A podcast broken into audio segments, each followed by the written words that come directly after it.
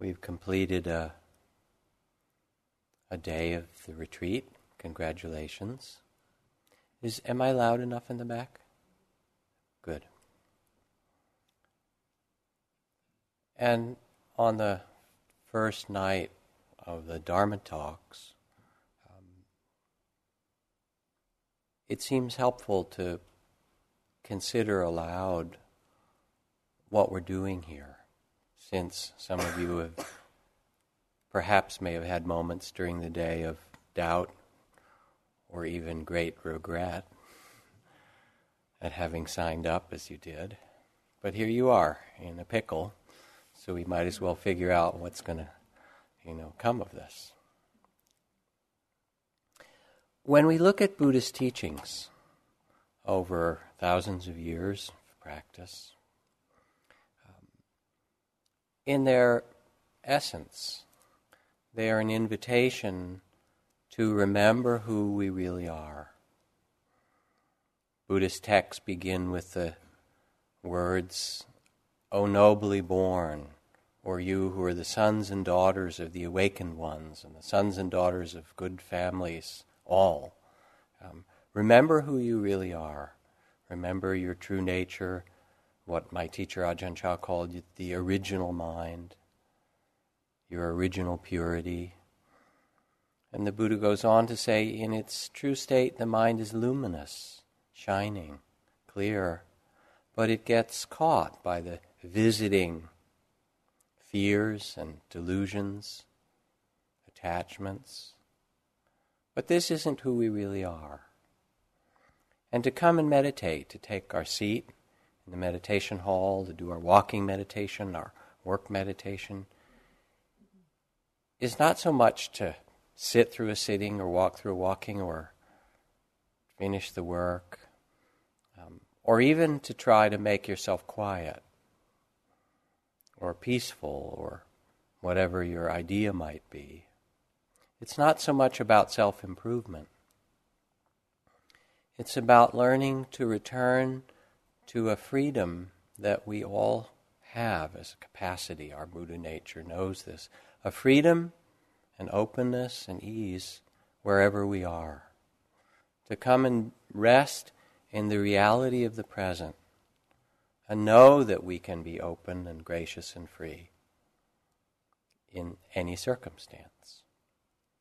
In this way, meditation is unlike almost anything else that we do in our life, except perhaps making music or dancing. In making music, the idea isn't to get to the end of the piece of music. If that were so, the fastest musicians would be the best, right? Okay, got through Beethoven, now I'll go through Mozart and on to whatever you want to finish. The idea in making music is to be in harmony with the music. Or dancing, you don't find a partner and say, all right, let's dance to the dining hall and get tea, as in a destination, but rather you dance in rhythm with the moment and the music where we are. And meditation, then, is more than anything a discovery that we can live in the reality of the present, where we are, with a wholeness and an attention and an ease and a freedom that is possible for all human beings. O nobly born, remember this, remember this possibility. Now, all that's well and good, um, and terribly important to remember, but there's another side to things, perhaps best expressed by Zen Master Suzuki Roshi, who said, "You are perfect just the way you are." Big relief, isn't it? He said, "You're perfect just the way you are." He paused for a moment. He said, "And there's still room for improvement." And that's a bit of the paradox that we work with in meditation, that where we're going is here and now, the reality of the present. And yet, and yet also, in coming into the reality of the present, there is a possibility for training or developing or cultivating or supporting this capacity for freedom, for compassion, for loving kindness in a systematic way. In Pali or Sanskrit, the words the Buddha uses are, for the practice we're doing, one is apamada, which means care, to take care with each thing that we do so that we're truly present. And another is yoniso manasikara, which means wise attention or full presence where we are. And in a certain way, even though the destination is just now, here, the present, this moment, there is, in the other way of looking, a sense of cultivation, nourishment, development. Like tending a garden, you could say. You don't make the plants grow, they grow of themselves. And in the same way, our meditation expresses our true nature. But it does help to tend the garden, to weed and prune and fertilize and so forth. And one of the things that's particularly helpful that you see already on the retreat in the first day is that it's difficult to garden alone. I mean, maybe it's okay when you're home in your garden, but the particular kind of gardening we're doing here is got a lot of brambles and poison ivy and various other things that are not so easy to tend to. My friend Annie Lamott, the humorist, she wrote, "My mind is like a bad neighborhood. I try not to go there alone." Right? So here we're sitting and meditating and walking, trying to just be in the present, gracious, kind, and so forth. And then other stuff happens. So how is it that we can tend to the present moment, tend to our experience, so that these qualities of awakening, of freedom, really manifest in our life? Early one morning, while out with his alms bowl in the first years of his teaching, the Buddha approach, approached an area that was being plowed in the spring plowing by a wealthy Brahmin landowner. And this landowner was distributing food to the workers. When the landowner saw the Buddha coming for alms, he said, "Hey, monk, you, I plow and sow, and having worked in this way, I eat. You should also plow and sow instead of begging, and then you too might eat." A little bit of a challenge for the Buddha. And the Buddha looked at him and said, "O landowner, I also plow and sow, and having done so, I eat." And the Brahmin landowner says, "You claim to be a plowman, but I don't see anything of the farmer in you. Tell me, what kind of plowing is it you do?" And the Buddha replied, "Trust is the seed, composure the rain. Clarity is my plow and yoke, virtue my guide pole, mindfulness the harness. Attention, the plow blade, well guarded in action and speech, temperate in food. I use truth to weed and cultivate freedom. Wise effort is the oxen drawing the plow toward liberation, nirvana, freedom without regret. This is how I plow, and it bears the most wonderful fruit." And then the plowman explained, "Ah, I understand, you are indeed a great farmer," and it bears the fruit of freedom and offered food to the Buddha. And the way the story goes, that the food couldn't be put in the Buddha's bowl because it turned red hot at that time. And so the plowman just bowed to him and the Buddha walked on.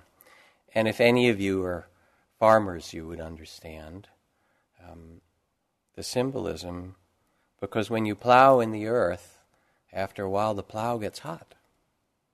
There's a friction that heats it up after a long furrow. And so here was the Buddha's bowl as his plow, kind of glowing with the heat of illumination and practice. So, in this way, our practice is like tending the garden. Faith and mindfulness we practice. Wise effort is the oxen. And then the obstacles come. Weeds, insects, drought, all of those things. And for most people, spiritual life and meditation unfolds exactly in this way. We plant seeds, attention, care, loving kindness. And then what happens? Obstacles arise. Weeds, drought, insects, you know, other kinds of difficulties in the garden.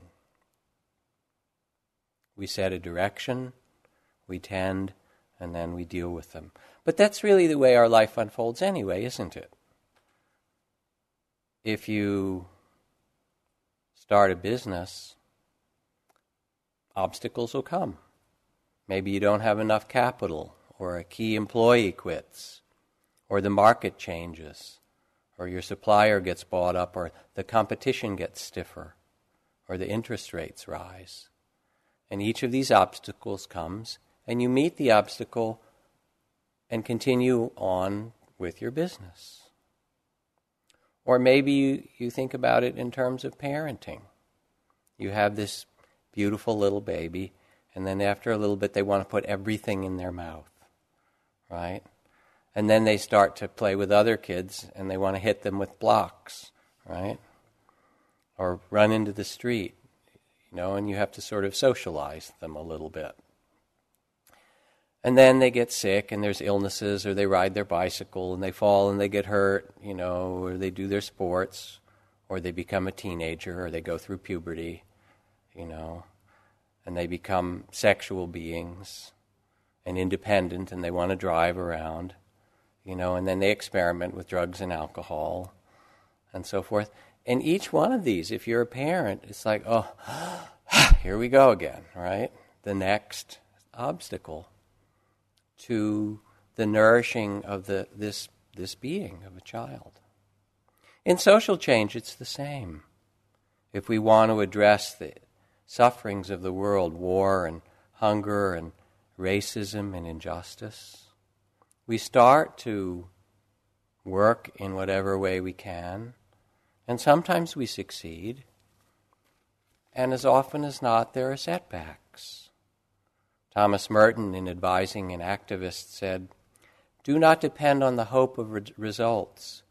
You may have to face the fact that your work will be apparently worthless and achieve no result at all, if not perhaps bring about its opposite."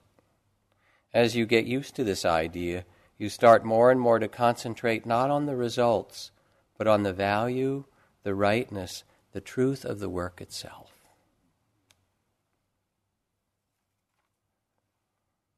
Or in love relationships, you start by falling in love, if you're lucky and unfortunate, both.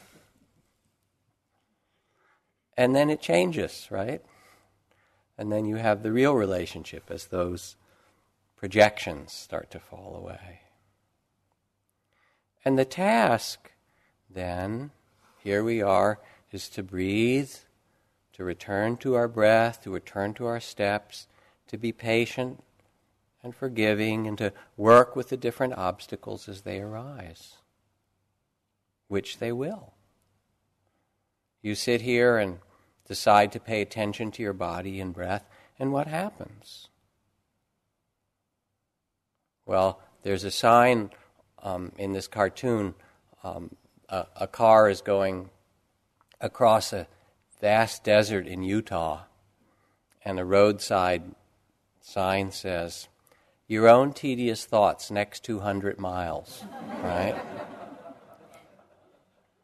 And it's not very different in meditation. You sit down and say, "Oh, I'm going to have a great retreat," and then you get all the reruns, right? It's not even like new shows very much. That's pretty that's pretty rare. Mostly it's like the oldies that are playing again. You get I Love Lucy over and over, or whatever your inner version of that happens to be. Or you sit and all the stuff that's held in your body starts to arise, doesn't it? Here you are minding your own business and your shoulders start to hurt and your back hurts and your neck and your jaw hurts. It's not like you're hiking in the high mountains with a big pack. You're just minding your business, right? But what happens? You start to get quiet, sit here, and all of a sudden, all the stuff that's carried in the body, the tensions and stress of our life that that collect because there's another moment of stress, and if we're not so mindful, we contract and it gets held in the musculature. It actually gets held physically in the body. And then you sit and your body says, hey, remember me? And the shoulders start to knot. And when you feel the knots, trying to unwind, trying to, unrele- to release. And all your moods and emotions come and go as they do through the day. As a farmer channels water to his land, as a carpenter turns his wood, so the wise one directs their own heart and mind, says the Buddha. Do not ignore the effect of right action, of wise attention, saying this will come to nothing. Just as by the gradual fall of raindrops the water jar is filled, so in time the wise ones become filled with goodness. So there's this sense of the planting of seeds, the, the willingness to tend to the garden of our own heart and mind. A story that I like very much from a, a friend, Lynn Twist, who's been involved over many years um, with the um, dilemma of worldwide hunger, um, and the fact that we have actually enough food, but we have too much greed and too much hatred and too much prejudice, so the food doesn't get to the people that are hungry. And she writes anyway about one of the projects she worked on, being invited to Senegal and to the Sahel, which is the part of Senegal that's in the Um, east along the Sahara Desert, um, because there were a series of villages way out in the desert that were losing their water, um, drying up, and losing their water they were going to lose their whole way of life and have to move into the city, into those little tin roof shacks that happens when when people from the rural parts of of the world are forced off their land. So she and some people were invited to try to come and meet with these villagers, and she says our Senegalese drivers um, took us out into the vast desert and drove and drove for a good part of a day. And then after a while, after a long time, our driver, the lead driver, stopped and turned off the engine. And we just sat there for twenty minutes, thirty minutes in the middle of this huge desert, and all of a sudden we heard some sound in the distance, and it was drums coming toward us. And pretty soon there was this whole procession of children and men and women from this village. And we found them streaming from an old, big old baobab tree. And we met with them, and they invited us to the village, shouting and cheering. And there we were with them all. And we spent a day meeting with the mullahs, with the leaders of the village. And they told us how the villages in their area were losing their water, and they didn't know what to do, and the government didn't help this far out in the desert. They didn't know how to help themselves. And she says, I met with the village headman and the mullahs, and the chief, who spoke for everyone. And then she said, I had a feeling that it would be helpful to speak with the women. So I asked, could I have a meeting with the women of the village? And this was, of course, not allowed. And after a bit of bargaining, said, well, we might be able to get you a pump and some equipment, so forth, as bargaining goes. Finally, she was allowed to meet in a council with the women of the village. And in this tribal circle, Several of the women elders spoke right away, saying they were so glad I could listen to them, because it was clear to them that there was an underground lake beneath this area. They had seen it in their visions, and all they needed was help to find this water, to dig a well. But women weren't supposed to dig wells in this culture. That was men's work. It wasn't permitted. They, they had other kinds of work to do. And they were so convincing and so strong in their vision that I trusted them, she said. All they needed was support. So I went back and met with the mullahs, baking hot, and we spent a long time talking, and along many cups of tea and a lot of bargaining. You know how this goes. And finally, with enough of a bargain and partnership, the men agreed to allow the women to dig a well. And over the next year and a half, the community rationed its supplies of water, and the women dug with hand tools and equipment we brought them, deeper and deeper in the ground, singing and drumming and caring for one another and the children, never doubting the water was there. The men would stand aside and watch and drum for them sometimes, skeptically, but let them continue. The women were anything but doubtful. They were certain that if they dug deep enough, the water would be there, and it was. And after a year and a half, they reached the underground lake of their visions. And in the years since, the men and women have built a pumping system, a water tower for storage, and now dozens of villages have been transformed. Gardens, irrigation, farming, schools, the creation of a fabric of life, and a new respect for the women of that community. And I love that story, both for the literal fact of that underground water and for the poetic meaning that it's there for each of us. O nobly born, yes, there will be difficulties, and underneath there is goodness and love and beauty and freedom in every heart to be found. As the bee gathers nectar and perfume from the flower without marring its beauty, so let the wise one wander, bringing harm to none and blessings to all. Like garlands woven from a heap of flowers, fashion from your life as many good deeds.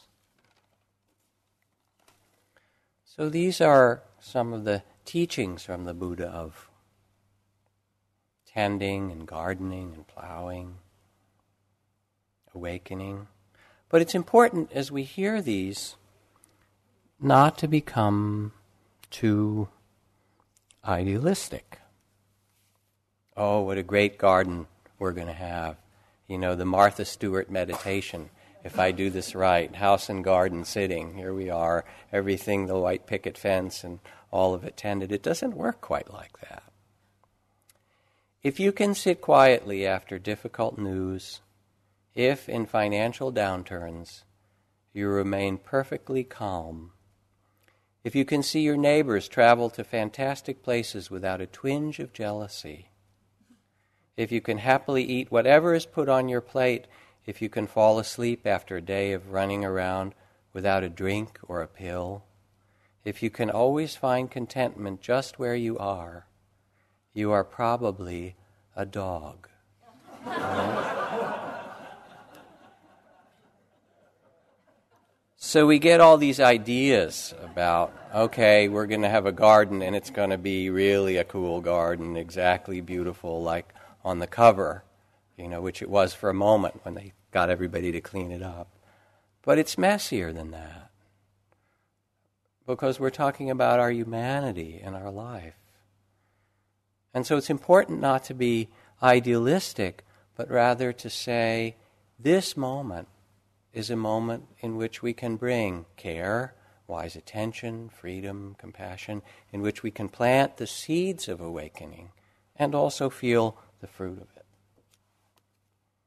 The Buddha says, as an invitation, my friends, there's a most wonderful way for you as living beings to realize purification, overcome directly grief and sorrow, end pain and anxiety, travel the path of wisdom and compassion, realize freedom. And this is the establishment of mindfulness, of care and attention, mindfulness in the body and feelings and mind. It's an invitation to freedom, moment by moment. Now, you can't do it by force. And he, um, pretty much everybody learned that today, right? It doesn't take that long, and even the slow learners among us, myself included, when I was a young man, I was going to do it by force. You can sort of do it for a little bit by force, and then, of course, it's like a rubber band or something. It snaps back. It just doesn't work that way. Instead, there's a kind of tending. You fertilize, you prune, you be willing to start again when it's difficult, over and over. Julia Child gives instructions for meditation from her cooking show. She says, and remember, if you're in the kitchen and you drop the lamb, you can just pick it up. Who's going to know, right? And it's pretty much the same in meditation. You drop the lamb and you pick it back up again. There is, um, there is the tending, but not the controlling. I wouldn't coax the plant if I were you. Such watchful nurturing may do it harm. Let the soil rest from so much digging and wait until it's dry before you water it. The leaf's inclined to find its own direction. Give it a chance to seek the sunlight for itself. Much growth is stunted by too careful prodding, too eager tenderness. The things we love, we also have to learn to leave alone. And so there is a there is a kind of balance of coming back and tending and planting and reconnecting, but in a gracious way. And here you do it, and you kind of tend and so forth, and then the weeds sprout up, and the weeds come of feelings, all the grief that we carry that's been untended, and all of a sudden you get quiet and your heart says, oh, you didn't take time to weep those tears for this loss that happened, or that hope that was dashed, you know, or all the fears or the frustration, the worry, the anger that we carry. The stories that we tell come back. You know those stories that I talked about. So many the mind has. Sleepiness comes and difficulties come. You sit here and you start to feel lonely. Don't surrender your loneliness too quickly, says the poet Hafiz. I think it's either Hafiz or Rumi, but I think it's Hafiz. Don't surrender your loneliness too quickly. Let it season you as few ingredients can. So if you're bored or you're lonely or the tears that need to be wept come, don't run away from them. Be bored. You know, otherwise at home, the minute you get bored, you open the refrigerator, right? Or call somebody or something. The minute you feel lonely, you run away because you can't be with yourself. So when the loneliness or the boredom or the fear comes, let yourself stay with it. Let it season you. Say, oh yes, this too is part of the garden. And bring the care and attention and the sense of the capacity to be present for this too. And then your mind will come and it'll say, ah, you're not doing it right, you could do it better, you know, or you are doing it right, you're so good, you know, or if only your mother or father hadn't treated you this way, your whole life would be better, you know, you know all those stuff that it tells you, and kind of all the judgments and praise and blame and all the history that you have from your childhood and all these things. Is that who you are? I hope not. The mind will tell you a lot of somewhat believable stories. Don't put too much stock in them. Really, it's it's it's it has no pride, right? And it will tell you anything. So one meditator left a retreat a few years ago, and she went to the uh, airport to fly back to where she lived, and stopped in the little store there before the gate to pick up a magazine to read and to get a um, bag of cookies. And she sat in the waiting area reading her magazine. Guy sat down, seat on the other side of this little table there. And to her great surprise, he opened the bag of cookies that was there and started kind of, she looked at him and he offered one to her. So she, she took it, and then he started to eat the cookies. And she thought, wow, you know, what nerve. So she ate a cookie and he ate one, and they went kind of down. It wasn't a big bag. And pretty soon there was like one left, and he looked at her, you know, do you want some of this? And she took it, you know. And she was, of course, rather upset inside by this invasion, if you will. But she'd been practicing meditation on retreat, so she kind of let it go and just noticed all her indign- indignation and all her feelings and so forth. And then uh, they called her flight. She got in her seat, put her bag down under the under where she was sitting, strapped herself in, and then opened to take out her magazine. And in her bag, she found her own bag of cookies. Same kind, of course. So we have all these ideas, you know, about who they are and what they're doing to us and so forth. And in meditation, you get to see this and actually tend back, tend back to yourself, not to the thoughts, but to the experience of the moment, even the difficult ones. Remember the seeds you're planting, embarrassed, humbled. That's a part of it. You can see with mindfulness and care, oh, that's just embarrassment. That's foolishness. Zen Master Ryokan, Japan's most beloved poet, he wrote, "Spring morning, begging rounds are finished. I hang my bowl by the side of the Buddhist shrine to play with the children. Last year, a foolish monk. This year, no change." So you see these, the weeds spring up, the thoughts come, I can do it, I can't do it, I'm good, I'm bad. Don't listen to that. I mean, meditation isn't about good and bad. There isn't the right experience. There is being present for what's here and saying, yes, this too is part of the dance. And learning to trust the capacity of mindfulness and attention, kindness and care. And remember the seeds. It's so mysterious. What seeds are you planting? Self-pity, judgment, or the seeds of compassion, tenderness, care? Plant anyway. Kathy Sneed was a community activist in San Francisco, and more than twenty years ago, she became concerned for the life of so many people who were in the San Francisco County Jail, which used to have a big farm and sort of was derelict. And so she went in, and she she got a little bit of money and got permission from the warden and invited the men to grow flowers and vegetables in the garden plot. Sort of raised a bit of money for this.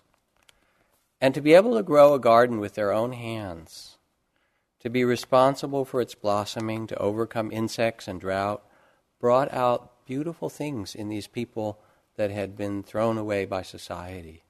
Because our prisons, our, our prison system is the, the most terrible kind of, um, millions of people thrown into these cells. Um, and they're they're racist. Poverty prisons. If you're born in the wrong part of town, or you're born, you know, with a certain race or skin color or something, likelihood is you'll end up in prison. Um, and so here are all these people who had nothing to care about or care for. And she said she offered to those who wanted these garden plots, and the prison wardens were amazed by the change. You know, here's one one big guy, macho giant with all these tattoos saying, "Hey, don't step on my babies. Take care of my, you know, take care when you go near my plot." That's all right. The garden became so important for a lot of these people that their lives revolved around it. In fact, when some of them were released, they would go out and commit petty crimes again to get back in and, you know, tend to their garden. So then she had to start the community garden project, so there was something to do when you got out. That's kind of what we're doing here, the community garden project. But in the same way, it's like the breath that we attend to, or the phrases of loving kindness and compassion. We tend to it. We care for what we're giving. When we fall asleep because there's too much pain or fear or grief, we can be kind with that. Oh, this is sleepiness. This is fear. This is difficulty. That's okay too. You don't have to force it or rush it. It's your tenderness in attention that will allow the beauty of your heart to shine. The violets in the mountains have broken the rocks, writes Tennessee Williams. So Sharon Salzberg, my dear friend and co-founder of I M S, writes, "I was leading a day-long metta retreat at Jerry Brown's center called We the People in Oakland. I try to have participants do walking meditation on the city streets so they can practice their metta with whoever walks by. One woman was having a big struggle with metta. It felt so dry. No feelings would come, and she wanted them. I told her about planting seeds and just to trust. During the next walking period, she chose to walk on the train platform across the street at Jack London Station. As she did, a train pulled in. She tried metta. One of the people who got off was a man in a suit, obviously hurried, distracted, unaware. She noticed herself judging him. He looked so uptight. Then she judged herself. See, I'm just no good at this. But she took a breath and continued wishing him well as he walked down the long train platform. Then he walked right up to her and said, 'Excuse me, ma'am, this may sound strange. I've never done this before. But I'm facing a really bad situation, and you seem to be such a kind and peaceful person. And I'd just like to ask you to pray for me.' And she did." You don't know. You know, you plant your seeds. And it's not yours to decide how and when and what form they blossom. The secret. Remember, you paid for this retreat, so here you go. The secret, right? It says in the Bhagavad Gita, "The secret is to act well without attachment to the results, to the fruits of the action." And something so important and beautiful comes from this. A few years ago, there was the, I don't know, the fiftieth or sixtieth anniversary of the siege of Saint Petersburg, uh, the siege of Leningrad, now Saint Petersburg in Russia, which was surrounded by the German army for three years during the Second World War, and I think something like six or seven hundred thousand people died in the siege of the city. And there was a there was a television show about this, interviewing some people who had been lived through it, and um, then they interviewed one old woman, a tiny, fragile figure. And she talked about what had happened and how people had tended to one another in that time and what it meant to plant seeds and keep your hope.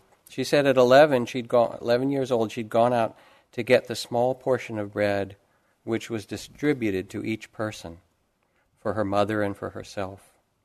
And on this particular day, on the way back, outside the shop, the bread slipped out of her hands and fell into a mud puddle. She felt her heart suffocate of the thought that this would mean more hunger than they could all already just barely tolerate. And then a woman from the other side of the street came over to her. She'd seen the child drop the bread. And she took the bread that she'd just gotten for herself and her family and broke it in half and gave it to her. And now on television, the old woman who was telling the story stood up and went to her cupboard and took out a china box. And out of that box took out a small bundle and unwrapped it. And in it was a tiny piece of that piece of bread, which she had kept for sixty years. To remind her, she said, "This is what gives me hope." What seeds do we plant? It's so mysterious because we're interconnected with one another and with this whole world in such a deep and mysterious way. And when we plant beauty, it affects everyone else.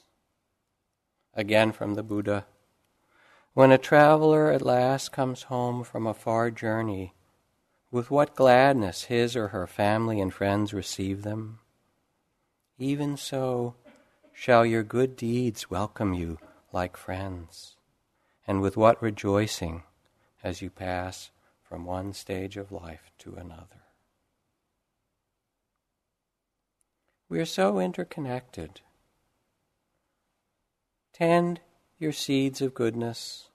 Dedicate yourself to what is really your heart's deepest intention. And the trust and steadiness you bring will bear fruit. Now, one of the things that happens as we talk on these evening Dharma teachings, sometimes in the mornings too, is that there is a, a tendency to give more emphasis in words or in our own minds to the sitting meditation. But as Hugh said this morning, the practice and the seeds that get planted in walking can be as profound and illuminating. So there was a woman who was here at I M S some years ago on a retreat. I worked with her, and she hated walking meditation. She said, "I just can't do it. You know, nothing good comes. I'm so restless and bored. Nothing happens." And I gave her different suggestions. I said, walk slower, walk faster, go outside. I said, close your eyes and do a few steps with your eyes closed to feel inside your body. See what that's like. You know, or pretend that you're walking on the edge of a high canyon or something. Play with it. Useless. Didn't help at all. All these different instructions. Then stand still, do standing and walk a little. Eh. Nothing helped. I said, okay, there's one more instruction. Forget sitting and only walk. You will learn. Do I have to? She complained. I said, just for a day, a whole day only walk. Well, we bargained. That's, of course, part of the deal. And in the end, it was the morning. So she wrote this note. Dear Jack, long walking meditation all morning, assignment completed, thank you. Now I can meditate while moving. I thought I might discover why I've been so resistant to it, but circumstances taught me much more. I chose to walk in the annex walking room because it's small, beautiful, and usually quiet. Today, however, it was noisy as hell. There was some guy in there walking like the little engine that could, wearing noisy boots even. Well, thought I, surely he'll be gone when the walking period ends. No such luck. This madman pounded his way through an hour and a half nonstop, except when he paused to drink or remove a noisy layer of clothing. I tried metta. Surely he must have a lot of pain to be so driven. Then I realized that I wanted to kill the S O B. I stood there and noted, hating, hating.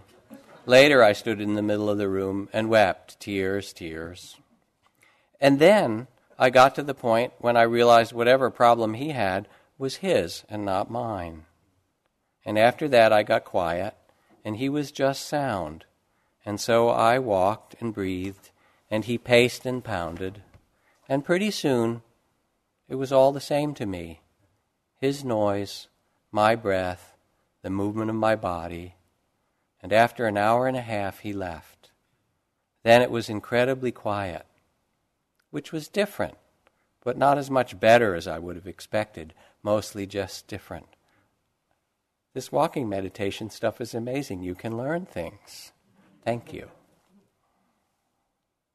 So simple. The willingness to be where we are and to tend to that, including the tears and the anger and the judgment, all those kinds of, there's the angry mind, there's the judging mind, there's the weeping, so forth. There's a kind of steadfastness in this that is so inspiring. I look at the picture of Aung San Suu Kyi, which I can hold up for you, the Nobel Prize winner in Burma, who meditates, as you are, only now she's in her fifteenth year of house arrest in, in Rangoon. She was let out for a couple of years there for a bit, um, and unable to leave even though her husband died of cancer a couple of years ago, her children graduated from college. She couldn't go unless she agreed never to come back to Burma, which she was quite unwilling to do. And she's kind of my age. She's probably in her early sixties and small.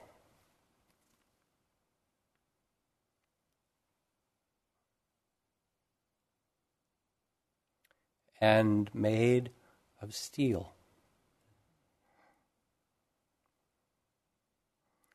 Because in the face of tremendous suffering in Burma, terrible dictatorship and tremendous injustice for people, she is the the light of so many people's lives. She was elected to be the head of the Burmese government, and it was taken away. And she said, I'll stay here. For fifteen years. She writes about, if they answer not your call, walk alone. If they turn away and desert you, walk alone.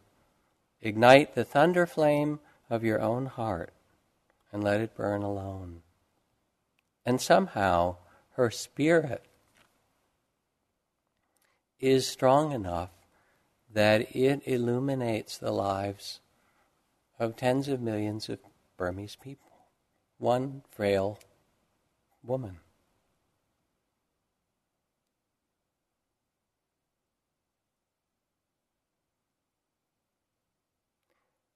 There is such grace and such beauty that comes when we truly understand tending of the heart.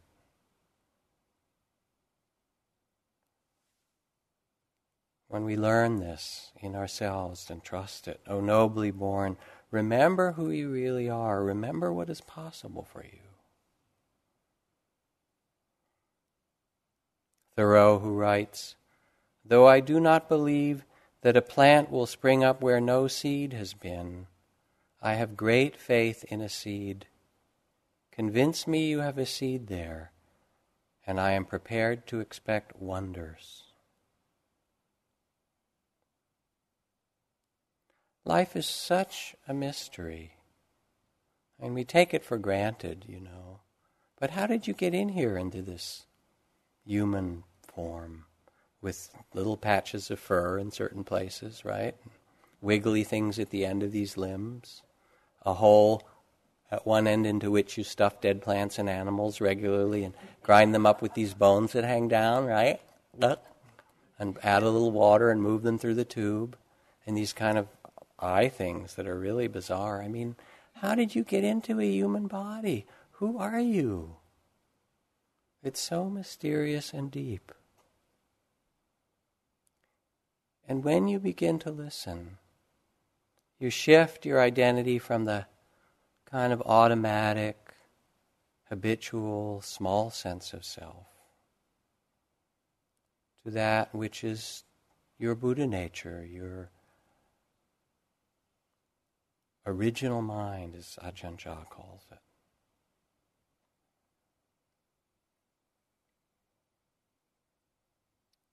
You shift from the small sense of self to that greatness. the seeds that we plant, the garden that we tend, will not be forgotten. They will bear fruit in their time. The Buddha talks about his teachings as the elephant's footprint. He says that uh, the teachings of the Buddha, or the teachings of mindfulness in different different verses, he speaks about how um, just as the elephant's footprint is so great that the footprints of all the other animals can fit within within it, so the teachings of awakening, of liberation, these are the elephant's footprint. So, some years ago, a woman who was quite dedicated to elephants in this country decided to open an elephant sanctuary and bought some very good farmland in Tennessee, which was probably used for raising horses, a couple or a few hundred acres. Knowing that there were old circus elephants and old zoo elephants and so forth that were more or less being put out to pasture, if not at times actually being um, killed, put down because they weren't useful anymore. And she loved elephants and their intelligence and their their beauty. So she started the Tennessee Elephant Sanctuary. And I read a story about her in the paper because a few years ago, um, an elephant from Louisiana, I think from the Baton Rouge Zoo, named Shirley, had gotten quite old, and they decided to put Shirley out to pasture and get a new elef- new couple of young elephants. And so Shirley was shipped by train to Tennessee. And when a new elephant comes in, instead of putting her into the midst of the elephant herd, first she or he gets put into a, a, a huge kind of outdoor cage um, next to the sanctuary, and the other elephants can come and kind of make contact and put their trunks in and visit and sniff one another. And after there's some days of connection and things seem okay, then the elephant is added to the herd. Well, the elephants came up to visit Shirley there, and then one of them came up and started trumpeting and beating on the bars and making all this sound. And Shirley did the same thing, and it was really wild, and and and um, it kind of scared the woman who ra- runs the elephant sanctuary. What's happening to these elephants? And um, so she called back to Baton Rouge. You know, has Shirley ever done this before? You know. And, it's just, you know, have you ever had trouble with her as an elephant? No, and so forth. And began to ask a series of questions, and then finally discovered that Shirley and this other elephant had been in the circus together twenty-five years before, for two years, and they hadn't seen each other for a quarter of a century. And they were really good friends, and they were just excited, you know, girlfriends. So when Shirley was let out, and I've seen videos of it, these two elephants became, you know, just the best friends, and they would put their trunks together and walk around like this, really, you know, as you might with your best friend. The seeds of beauty, of goodness, of caring will not be lost. They will not be forgotten. They will bear fruit. And the seeds in the heart bear the best fruit of all.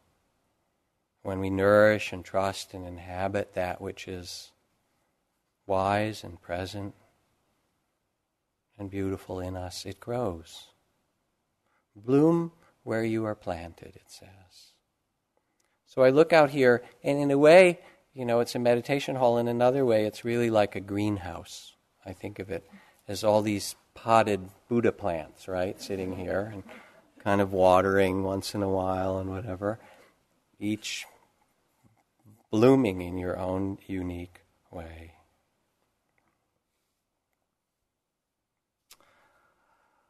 So maybe that's enough words to say. It's a beautiful thing that we're doing.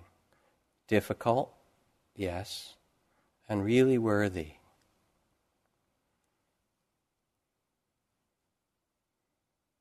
The world so much needs human beings who aren't afraid to face their own mind, their own fears, their own confusion, their own prejudice,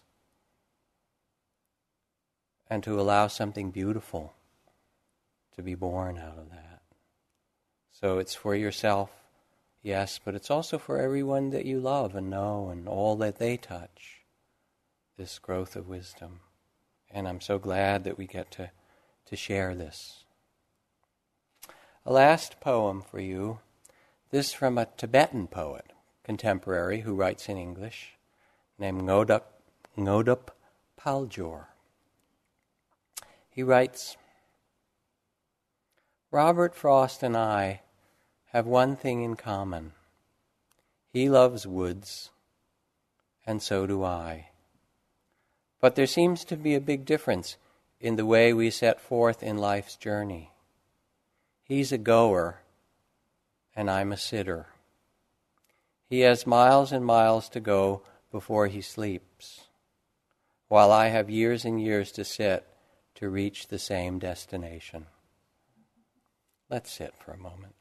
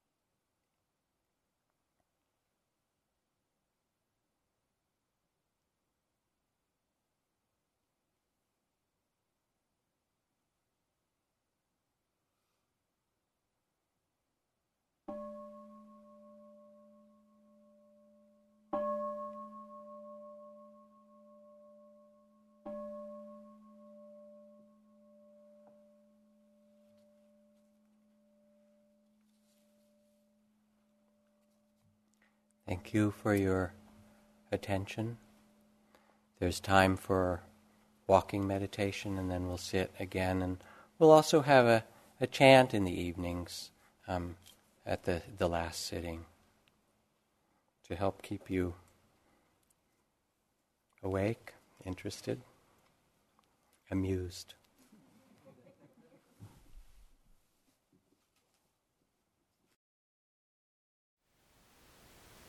Thank you for listening. To learn how you can support the teachers and Dharma Seed, please visit dharmaseed dot org slash donate.